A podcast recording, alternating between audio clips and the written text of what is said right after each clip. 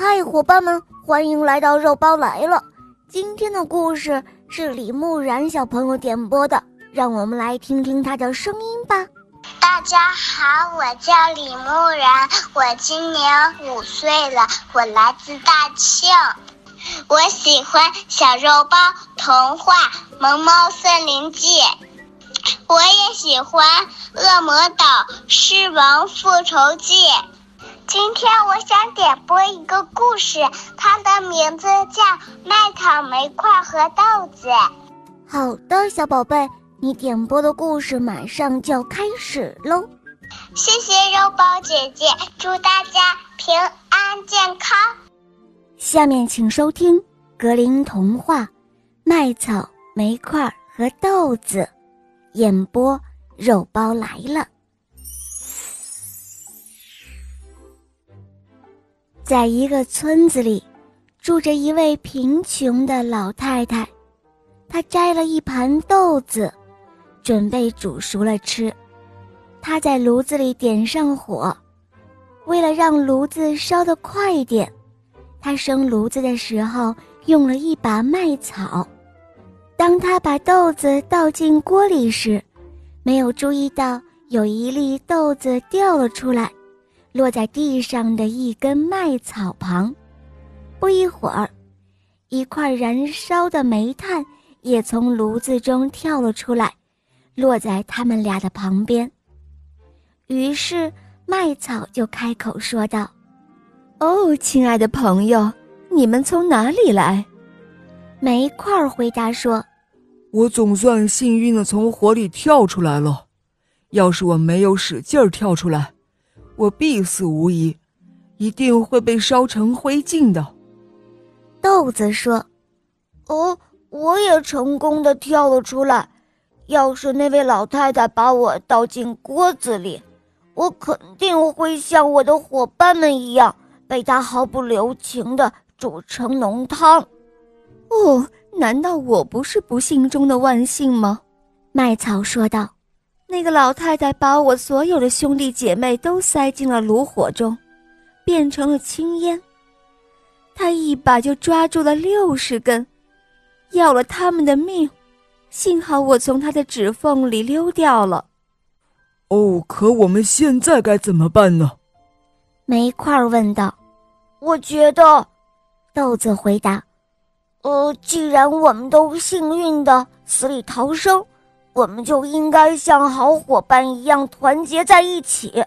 为了避免在这个地方再遭到厄运，我们应该离开这里，到别的地方去。”听了豆子的话，另外两位也觉得这是一个好主意，于是他们就结伴而行。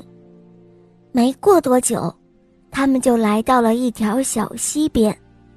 小溪上没有桥，他们不知道该怎么过去。麦草灵机一动，他说：“让我横躺在小溪上，你们可以像过桥一样从我身上走过去。”他说着，便把自己的身子从小溪的这一边伸到了另外一边。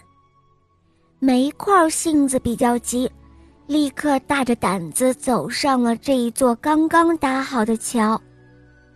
可是，当他走到桥中间的时候，听到溪水在脚下哗哗的流淌，不由得害怕了起来。他站在那里不敢往前走，使得麦草燃了起来，断成两截，然后掉进了小溪里。煤块也跟着掉了下去，碰到了水，发出“呲”的一声，然后就送了命。这时候的豆子一直谨慎地待在岸上，看到这情景，不由得笑了起来。他笑啊笑，笑得肚皮都裂开了。他本来也许就这样完蛋了，但幸运的是。一个外出找活干的裁缝，正好坐在小溪旁休息。这位裁缝心肠很好，取出了针线，把他的肚子缝在了一起。豆子好好的感谢了裁缝。可是由于裁缝用的是黑线，所以豆子的身上至今还留有一条黑缝呢。好了，小伙伴们，这就是格林童话《麦草、煤块和豆子》的故事了。嗯，不过今天肉包还给大家带来两个小谜语，看看你们能不能够猜出来。如果猜出来，就在评论中给我留言哦。第一个谜语是。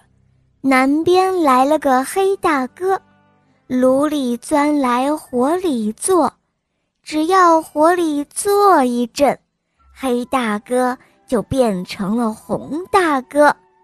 你们可以猜猜这是什么哦？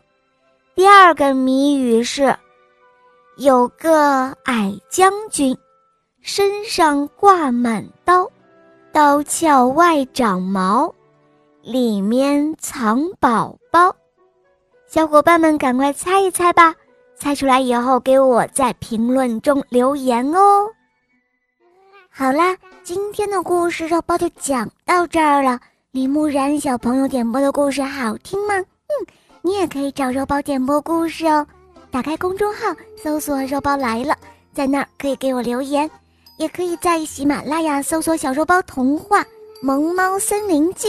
有三十五集，非常好听哦，小伙伴们赶快搜索收听吧。好啦，李木然小宝贝，我们一起跟小朋友们说再见吧，好吗？谢谢肉包姐姐，小朋友们再见。嗯，小伙伴们，我们明天再见，么么哒。